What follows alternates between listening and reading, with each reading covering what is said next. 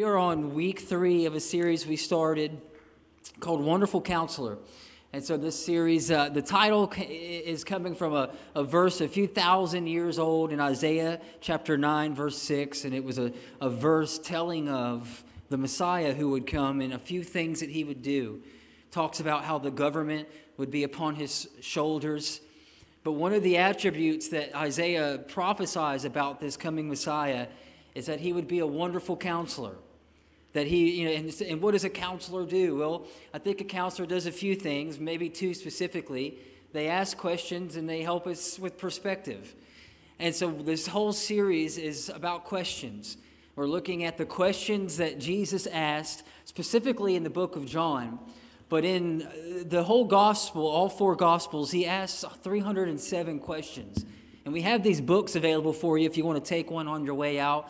And it's got every question that Jesus asks in the New Testament. And so we're looking at four, it's a four week series. We started with the first miracle that Jesus performed, and that was that miracle really was teed up by a question. He ran out of wine at a wedding. Jesus' mom comes and asks him, um, you know, just tells him that they're out of wine. And he says, well, What does that have to do with me? And so he asked her that question. And then last week, we looked and, and looked at the story in, in the Gospel of John of a, of a person that had been had a, had a problem for 38 years, was disabled, was stuck, whatever you want to call it, for 38 years. And Jesus walks up to him and asks him a really hard question Do you, do you want to get better? And then this week, we're looking at our, our, our, third, third story here. And again, these, these questions that we're looking at particularly are the ones that, that ended up with a miracle. You know, Jesus asked lots of questions, right? 307. But these questions that we're looking at in the Gospel of John specifically are questions that result in a miracle. And so in John chapter 6, this story, um, you may be familiar with it, maybe not. We're going to we're going to read it together. I really love John's version of this story. This is one of the few miracles that are in all four of the Gospels. So Matthew, Mark, and Luke all have a version of this story. It's where Jesus takes a boy's lunch and he feeds 5,000. And so we have a lot of perspective on this story because we've got four versions of it. But in John, John's gospel, like what the what he's seen is a little different. And, and he gives us some, some kind of behind the scenes details of, of how this miracle took place. And, and so let's read it together. Uh, John chapter 6 says, Sometime after this, Jesus crossed over to the far shore of the Sea of Galilee, that, and a great crowd of people followed him because they saw the signs that he'd performed by healing the sick. And then Jesus went up on a mountainside. He sat down with his disciples. The Passover festival was near. And when Jesus looked up, he saw a great crowd coming towards him, and he looked over at Philip specifically. Where are we going to buy bread for all these people to eat? You should underline that. Looks at Philip. He says, Where are we going to buy bread for all these people? He asked him this only to test him. Look at your neighbor say, It's just a test. this is only a test for he already had in mind what he was going to do. So Philip answered him. He starts doing the math. It would take more than a half a year's wages to buy enough bread for each one of these folks to have a bite. Another of the, of the disciples, Andrew, Simon Peter's brother, spoke up. He says, Here's a boy with five small barley loaves and two small fish. But how far is that going to go among so many? Jesus said, Have the people sit down. There was plenty of grass in that place, and they sat down about 5,000 men. So that's just the men. So most, most historians, theologians believe that it was around 20,000 people. 5,000 men, and you add the women and children, there's 20,000 people. Followed them out into the desert. Jesus then took the loaves, gave thanks, and distributed to those who were seated as much as they could eat. He did the same with the fish. When they had all had enough to eat, he said to his disciples, Gather the pieces that are left over, let nothing be wasted. So they gathered them they filled 12 baskets with the pieces of the five barley loaves left over by those who had eaten. Incredible. I want to look at the question, though, one more time. If we could go to the question and put that up there. He asks a specific question to Philip. Now, this story is, so it's a, it's a powerful story, and I really hadn't caught this until I started getting ready for, for today. But he asked, he asked Philip, Where shall we buy bread for these people to eat? Where? And this is only, I mean, I don't know, this might be the first Jesus juke in the Bible. You know what I mean? You know, that is like a, like a, because he's asking them where are they going to go buy food. But Jesus knew exactly, I think, what was about to unfold. And so it's a misleading question, right? He, he's got, he's got Philip thinking, because, and again, uh, the disciples have no category in their minds for a miracle like this. Water to wine was different. You know, they filled up the jars with water, so it, it actually like it existed, and Jesus turned the water to wine. This is a little bit different, right? This is like five pieces of bread, a couple of fish, with thousands and thousands of people. So they don't really have a category for this kind of miracle in their mind. And, and Jesus almost I mean, it's almost, it's a, it's a misleading question. And, and, and, I want you to see who he asks. He asks Philip. I think there's a, a specific reason why he asks him this question. But I think that this is a leadership example that we see in the life of Jesus. I don't think there was a greater leader than Jesus. You look at the leadership gurus of our day, there's a lot of them. And, but the greatest ones, there's a common denominator, I believe, in their philosophy it's servant leadership and to put others before themselves. It's not about how many people serve me, but it's about how many people I serve. And, and, and Jesus demonstrated this so well, y'all, because he had all the answers. Right? I mean, if he was the son, the son of God, and we believe that he is, and he's omniscient, he knows everything, but he didn't give the answers. He didn't give easy answers. He asked hard questions. And he asked Philip, where, where are we going to buy food for these people? And so that one question right there, y'all, I want you to see this. It now, now Philip is participating in this miracle. Could, could Jesus just have started turning bread and multiplying bread and multiplying fish? I, I'm sure he could have. But instead, the great leader that Jesus is, we can learn something here. Knowing the answers, knowing the future, knowing exactly what is going to happen, he still asks his team for their input. I'm finding some of the best leaders that I've ever served with, that's the way that they coach, that's the way that they lead, right? They know exactly what's about to go down, typically, right? They know exactly what they would do, but instead they don't just give the answer, they ask questions. And so here we see this. Jesus is, you know, wonderful counselor. He's asking questions. He's making Philip think. Where are we going to buy food? Philip goes internal. He, he starts thinking about, okay, how, how much food are we going to have? What are we going to do? And then Andrew walks up with a little boy's lunch. And so, there, so there's the overarching miracle in this story that we most of us know. I mean, five pieces of bread and two fish to feed 20,000 people, that's amazing. Just feeding 20,000 people is a miracle. You know what I'm saying? Like, we're getting ready for Thanksgiving. Y'all are getting geared up for Thanksgiving. You're, you're doing the numbers. You're like, I don't know. We're going to be eating like, uh, like armadillo or something this year. Turkey prices going through the roof. We're just going to do what we can do. You know, like, I mean, so feeding people is hard work. But feeding hungry, angry people, like 5,000 men, 20,000 total. So Philip's doing the math and says, Jesus, it doesn't add up. And I think the other, other part is maybe Philip felt a little bit personally assaulted by that question. Almost like, like is it, is, do I got to pay for this, Jesus? Like, I don't think I can get enough Big Macs for all these people. You know, like, I mean, I, I it, just with, with what I make, if I buy the food, it's going to be enough for every person to get one bite. We don't have the money. Andrew comes up with a different solution. And, and, and to me, this is like the, the pre miracle. This is, the, the, this is what sets up the big miracle. This is the tee that the ball sits on, right? The ball is the big miracle. 20,000 people are fed. But let me ask you this Have you ever tried to take food from a kid? Anybody here got children, right? Come on, I, I know you do. So, have you ever tried to take anything from a child? So here's this boy that has this lunch, and somehow they're able to convince this, this kid that, that, that to give him his food.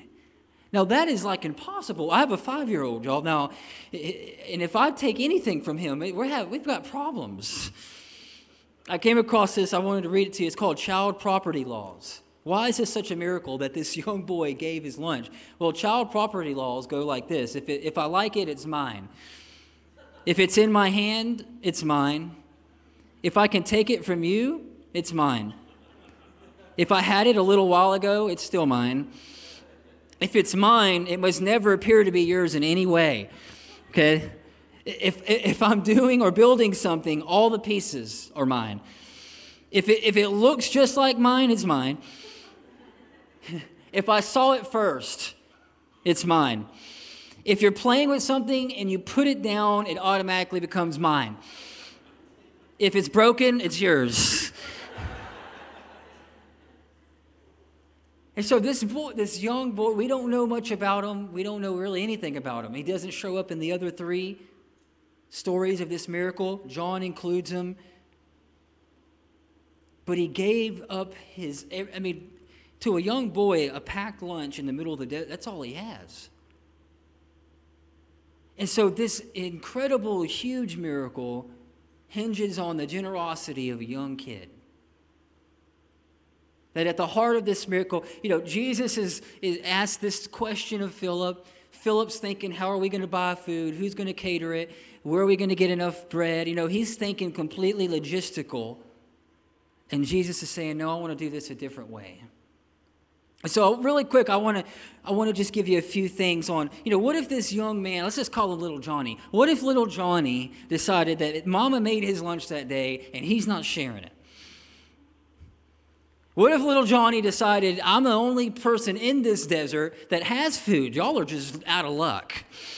What if little Johnny decided to start a, a, a brown bag, um, um, little uh, food truck? You know what I'm saying? I said, Well, I, I got what you need here, and I'm not going to just give it to you. I'll sell you some. I want to give you a few things. I, I call them steps to stingy. Why do we become stingy, right? I think the, the first step to become stingy, if you want to be a, a, stingy person, if you came to church to learn how to be stingy, I'm going to give it to you. All right? First thing, just stop being thankful for what you do have. Just take everything for granted people, places, things, the job you have, the car you drive, the house you live in, the clothes you got on. Just, just start taking, just stop being thankful for all the good stuff you have in your life and then what will begin to happen is you're going to find you got less and less and less and less. And I think the first step to becoming a stingy person is just to do that right there. You know, not not to, you know, I don't think the devil has to distract us. I don't think the devil has to, to do anything. I think the biggest thing, the biggest weapon the enemy has is to just get us to take for granted the people, places, and things, the blessings that we have in our life. I mean, it's so easy to do. And I find in my life that when I stop being thankful, I'm just not a pleasant person to be around. I mean, my whole demeanor changes. Right? If I just focus on, on the lack or if I focus on the stuff I don't have. And so if, if you want to be stingy, just stop being thankful. But the second thing, if, you, if you're really, I know that you came to hear this this morning. Yeah, uh, the second reason I, I think that we become stingy is we just start playing the comparison game. Right? I mean, I have 10, but my neighbor's got 20. I mean, I, I got this, I got the 20 foot boat, but he's got the 25 foot model. And what begins to happen when we start taking the blessings that God has given us in our life and comparing them to other people or what other people have, immediately we take it for granted. Or immediately we want to hold on, or we feel like we're being left out, or we don't have enough to share because they have more right? It's never been easier to, to, to read and, and hear about the lifestyle of the rich and famous right now. I feel like there's, you know, there's whole magazines dedicated to it and, and these billionaires and they got, you know, way wealthier last year and we, we and they're all got this infatuation with space right now. I don't know why. Maybe they came from there. I don't know. But, uh, but, but anyways, it, it, every time I read stuff like that, you know, for me, I, it, it tends to just, you look at what's in front of you and you think, well, I don't, I don't have that. And when we compare, and, and, social media is so good at this, right? You get on there and you get to see everybody's highlight reel from the, you know, from their day or their week. And, and I think there's no way to not look at it and start comparing what you've got going on in your life and what you have with other people. And so when we play this comparison game, I, I think what begins to happen is, is, is we tend to have less in our life, we give less, because we feel like we're being left out. Craig Groeschel, he's a pastor of a, one of the largest churches in the U.S., he says it like this The fastest way to kill something special in your life is to compare it to something else. Once you compare yourself or what you have to someone else, you either deem yourself superior or inferior, neither of which are pleasing to God. And so we, we, we want to stay thankful. We don't want to compare what we have to others. But I think the quickest way to get stingy, to live close fisted, is to just forget who your true source really is. Because I think there's a, there's a tendency in, in our culture to want to to want to live with this mentality that, that I'm, a, I'm a self made person, right? Everything I have in my life, I worked for it. And that's, I think that's partially true.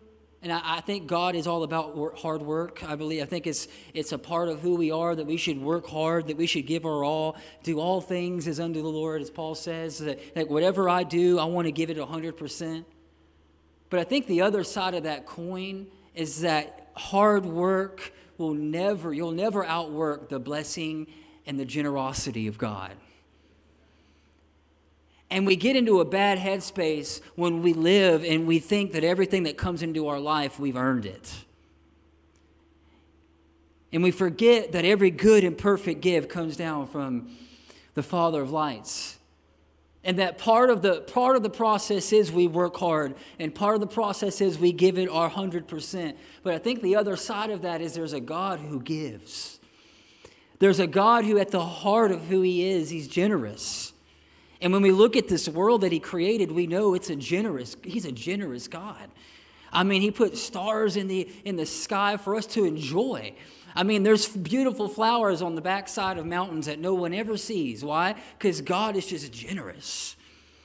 He's just generous. He has more than enough, and he gives out of surplus. I think there's this habit or, or this tendency to want to feel like life is zero sum, right? That, that there's 10 total, and if I take one, it's got to come from you. But I don't think life is zero sum. I think that we serve a God who is abundant. We serve a God who can create. He can make things out of nothing. And when we forget that He's our true source, I think what happens is we start to put the whole weight of our world on ourselves. That if the bills get paid, it's because I get up and go to work. If we have insurance, it's because I, I make it happen. If we have a car to drive, we have gas to put in it, if we have food on the table, it, it, it, all depends on me, me, me. And, I, and I, I think if we get into that mode too much, what begins to happen is we just get anxious. I think we get stressed out. Like sometimes we got to take a step back and realize that, okay, I'm going to work like it depends on me, but I know that God is in control of everything. And I know that one moment of favor is worth a thousand years of labor. And so instead of working hard, hard, hard, I, I, sometimes we got to step back and say, okay, Lord, I, are you blessing what I'm doing? Because that's the real key. Because eh, eh, you know, if God is blessing what I'm doing, then I know it's it's it's we're in partnership here. I'm working, but God is continuing to bless. That it's not just solely on on my shoulders. And so the, the steps to stingy, right? We just take for granted what we have. We stop being thankful. We compare what we have to others, and then we, we forget. We forget who our true source is. And I think that's where Philip went. We know two, we got two responses from Jesus. Two responses. He asks, Where are we going to get this food? Philip starts crunching the numbers. I think Philip's probably a, a, you know, he's a numbers guy. He starts, he starts focusing on what they do not have. He has a, a detailed list of everything that they're going to need, right, to, to feed those people. And he comes to Jesus, he says, it doesn't add up. It's, it, you know, he's more the logistical. Andrew comes in, he, I, you know, Andrew comes in and he's like, I, I got a wing and a prayer here, Jesus. I got this little kid and I got his lunch. We're in the middle of nowhere. You know, according to historians, the city that all these folks came out of was 50,000 people total. So half of the city is followed him out into this desert. 20,000 people. And I almost see with Philip and Andrew, it's kind of two perspectives, two approaches to life when we come to a point in our life where we don't have enough. We can focus on what we don't have, we can be detailed on that, we can be so determined on what we don't have that we miss the sight of what we do have. And Andrew walks up with this little lunch that doesn't seem like anything can happen here, but this is the key. A lot, a little becomes a lot when we give it to God. And I think that this happens over and over in our lives, whether we want it to happen or not. That we come to a point of, of lack, or we come to a point where we really need God to work a miracle, or we really need God to do something, or God has put a burden on us that we don't have the resources to fix. Philip wants to feed these people, but he doesn't have the money. Half of his year's salary could only give everybody a bite, right? So there's this struggle here. And I think what Andrew does, and this little, this young little Johnny with his lunch, sets the stage for this miracle to take place. And we can live our life, we can live most of our life focusing on what we don't have. We can live most of our life focusing on the resources that we don't have. We can, we can live most of our life focusing on, on the things that aren't there. But I want to tell you, if you walk by faith, and I believe this is how God wants us to walk, that, that we're, we're, we're optimistic. I think Andrew was an optimist. I think Andrew seen the need and he knew that it was about impossible for this to happen. But, he, but if he could just get this young boy to the, to the feet of Jesus, maybe Jesus could do something with this. And this miracle begins to unfold. And the pre miracle is that little Johnny gave his lunch.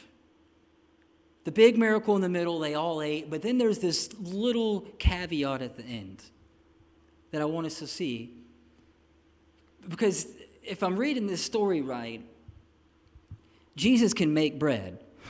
right? He's a bread maker, y'all. Okay, he can make paper. Come on, somebody. He, he, can, he, can, he can create bread. He took five loaves and fed at least 5,000. Why would he care about the leftovers?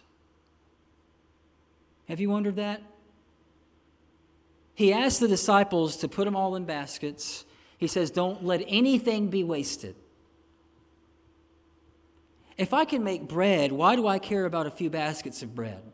If I can make bread, I mean, if, it's, if I'm in the bread making business and I've got a surplus in supply of bread, and I think Jesus is showing us something here that there's a miracle in what most people will discard. And in this country, and most people I'm talking to right here, I know this. You may not feel rich, but you are. if you make around $35,000, $45,000 a year combined income, so two of you, you're in the top 1% earners in the world. In the world. Gallup did a poll one time. They asked, How much money do you have to have to be rich? The average answer was like $75,000 a year. If I, if, I, if, I, if I made that, I would be rich. And so then they asked people that made $75,000 a year. And their answer was 150, eh, right? Double what I make. And then I'm rich. And then they asked another group that is subscribers to Money Magazine. And, uh, you, you know, so people that have a lot of it.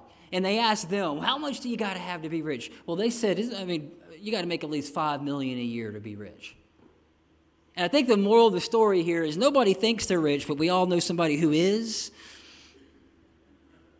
But I came to tell you this morning that you are rich.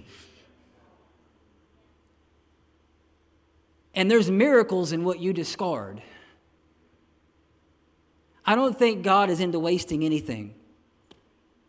I don't think he wastes anything. I, even though he can, he can create more, right? He's the God of, of, of, of more than enough. We see the way that he works, and I, I don't think that he's I don't think that he's wasteful.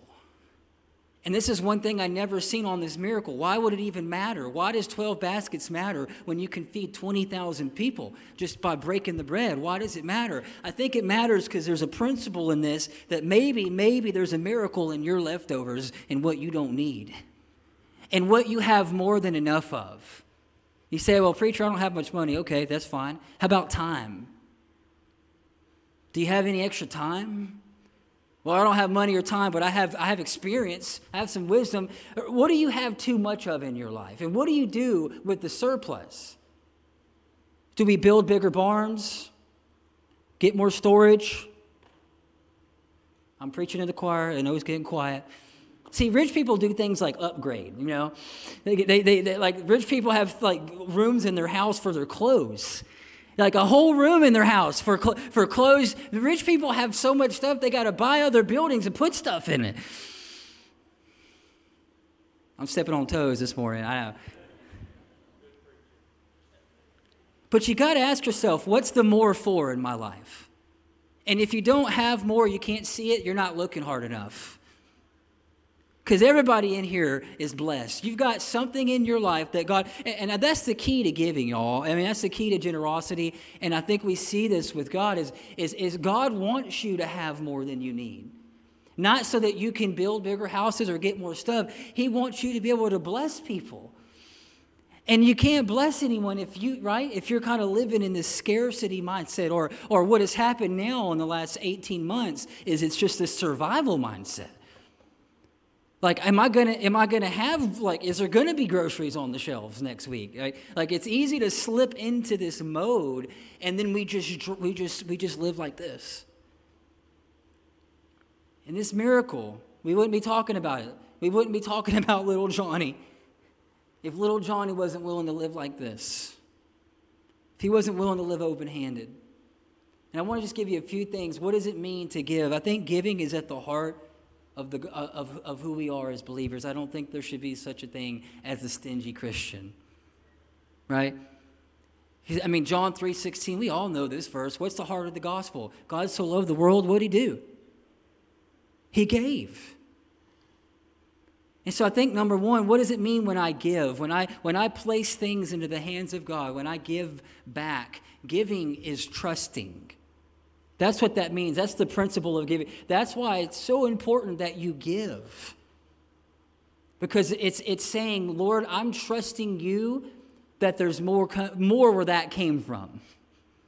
Right? I, am trusting you, God. I'm giving you, I, I'm, I'm giving back to you because I, I know that it all comes from you. And so giving is just a form of, of trusting. And when we get, I know me, when I get into a bad headspace or I start getting anxious or I start getting worried about the future or about bills or about things like that, that, that maybe, maybe I'm not trusting God fully. Personally, I, I, I mean, I, there was a hole in the bucket for me until I began giving. You know, the church that I became a Christian in, I was raised Catholic and, and got out of church for a while and then started going to a, a, a church in Pace. And, and we got a, a nice, like, like giving sermon every Sunday. you know, the, the, the, sermon before the sermon. And, and, and there's a reason for that. I, I believe it's not because they want something from, from, they didn't want something from me. The pastor wanted something for me. He knew that, that if, if, if, there, if I was complete, you know, the Dead Sea, this is interesting. You know why the Dead Sea's dead? It has inflow, it doesn't have any outflow and this, this, is, this is a principle that's universal. And it's not just with stuff. We're talking about bread this morning. The, the, the whole miracle hinged on this young boy being willing to give. Little Johnny gave. Where in your life are you giving and not expecting anything in return? That's the key. That's the, the heart of a generous person. I think the heart of God is He blesses. He says, I, I the blessing of the Lord makes rich and adds no sorrow. What does that mean? He's not going to give you a, a, letter the week after and say, okay, well, this is where all this is earmarked for. I gave you this gift, but I need, right? It's, it's generous. It's, it's, it leaves my hands. I trust you with it. Be blessed. I'm not doing enough of that. I think what begins to happen in our life, the more that we do that, the more that we want to do that. The more that we give, you know, it's like when God blesses our life, it's not so we can, you know, use it more on ourselves. It's because He has somebody else in mind. The 12 baskets. When we read the story, Jesus doesn't say, hey, load these baskets up, boys, we're going to take it on the road for us. I really think that these 12 baskets I've heard it multiple different ways. I've heard it was for the disciples, right? 12 disciples. They each get a basket. Maybe little Johnny got to go home and tell his mom, hey, I, I started with five loaves and two fish. I can't, I doubled it, mom. You know, saying I made, I did some, did some work on the playground today. I got, I got more than what I left home with. I don't think, I think that Jesus was concerned about the people who were not there. He always was. Yes, there was a big crowd there. Yes, there was 20,000 people there. But Jesus tended to go to the people on, on the edge. Jesus tended to go, he, he would go to the people who were hurting the most. Jesus tended to, to remember and remind everyone about the people who weren't there, who weren't in the room. And so, the more in our life that we typically have is because somebody needs that more. That God has blessed you with more than you need because you're going to be the miracle for somebody else. And I know this story, I mean, we were talking about miracles in our own lives, and I, I would love, I, I mean, I want to see miracles in my life. But let me ask you this question Would you want to be a catalyst for a miracle? Would you want to be the reason that somebody sees the, the miracle of God in their life? I wish I, I got stories I could tell. I got so many stories, y'all. I mean, my truck broke down one time. Somebody gave me a truck. You know, I was like 20 years old. My tr- I, I was like in. I mean, my, that truck was everything for me. Like I had all my stuff was in this Jeep Cherokee Laredo that my mom gave me, and I basically lived in this thing. it broke down. I know what I was going to do. And this was this was when I started taking the whole giving thing seriously, and, um, and you know the church I was going to. Anyway, somebody gave me a truck, y'all. It was crazy. But I believe, I believe it was because this principle where I, I, when I opened my life up to the generosity of God, by acting on it, I begin to see things that I've never seen before. So giving is trusting. The second thing giving does is it keeps greed in check. It reminds me what the more is for. When the tendency comes to build bigger and build better and build more, that more is not always good. Like, like more houses and more stuff and more cars is not always a blessing. And so it, it keeps the greed in check. It, it, keeps, this is, I think, let me read this to you. Second Corinthians chapter 9, verse 11. You're going to be made rich in every way. Why? So that you can be generous on every occasion. That's what the more is for. It keeps it. And then the last thing, and this is, this is what we're going to close and take communion is that the giving, when I give back to God, when I become a generous giver, and I, I, know most people want, you know, well, how much should I give, Pastor? I think that that's something that you should ask God about. And that's what I encourage people to do. Everybody should give something. If it's a dollar or ten dollars, I, I mean, it's, it's just something, when God brings it into your life, there needs to be somewhere where you are flowing that into somebody else's life. And don't even be, don't do it here. Manna Food Pantry, United Way, Salvation Army, uh, Waterfront Mission. You know, th- there's all these incredible places where, where if you've got too much, you can bless somebody else with it. And when we start living this way, it's like it almost becomes a game.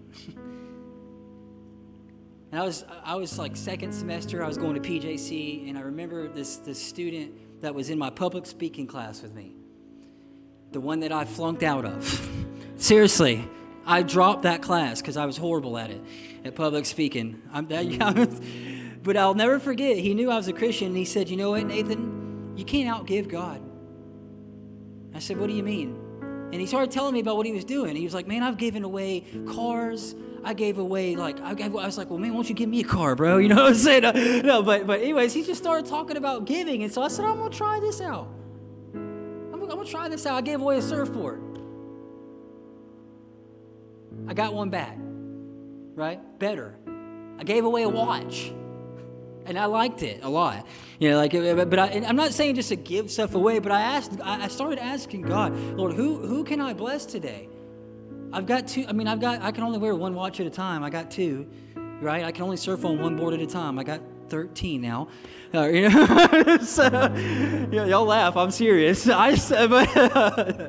what, am I, what am I going to do with all this stuff? And God started putting it on. Give, give, give to this person. Give to that person. Do this. Do that.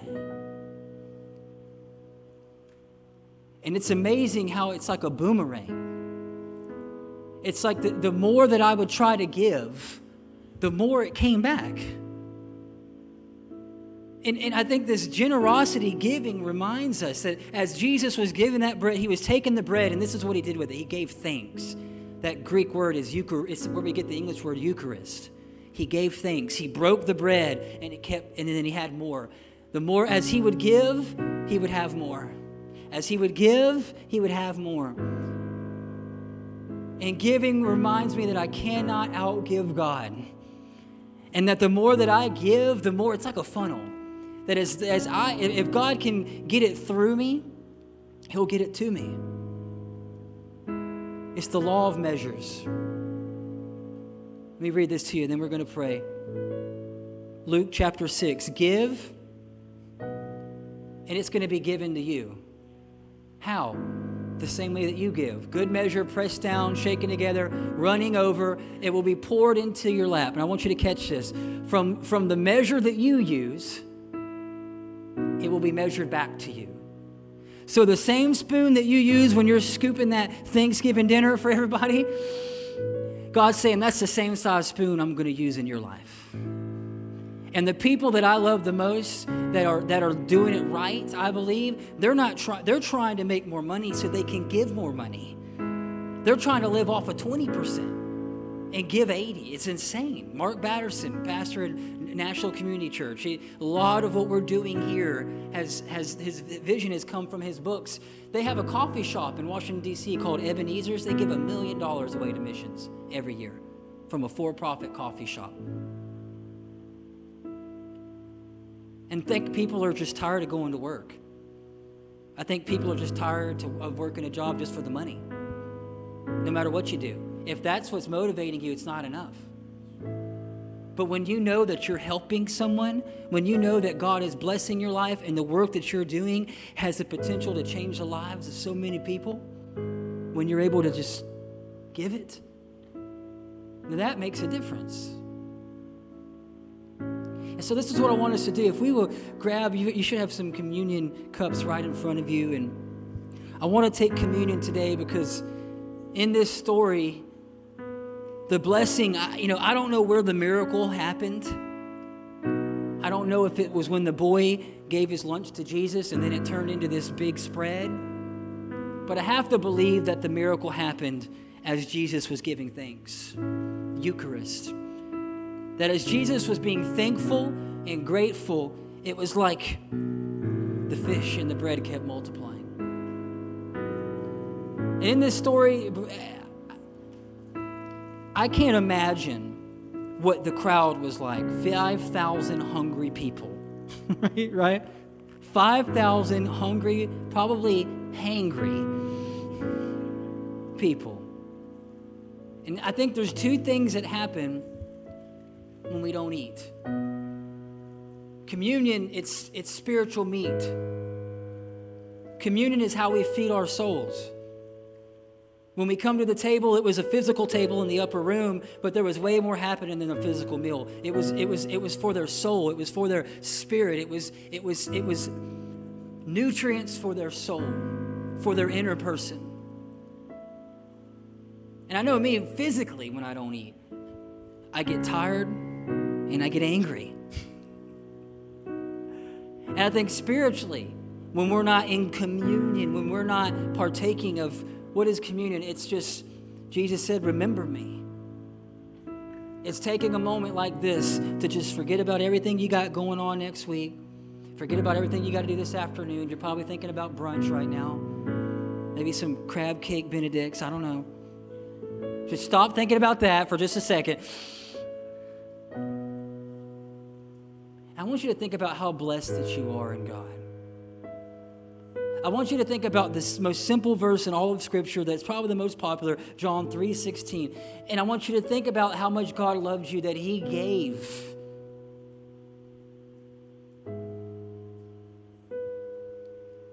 And I'm finding that when we appreciate in our life, whatever we appreciate appreciates. We have more of it. And whatever we don't appreciate, it depreciates.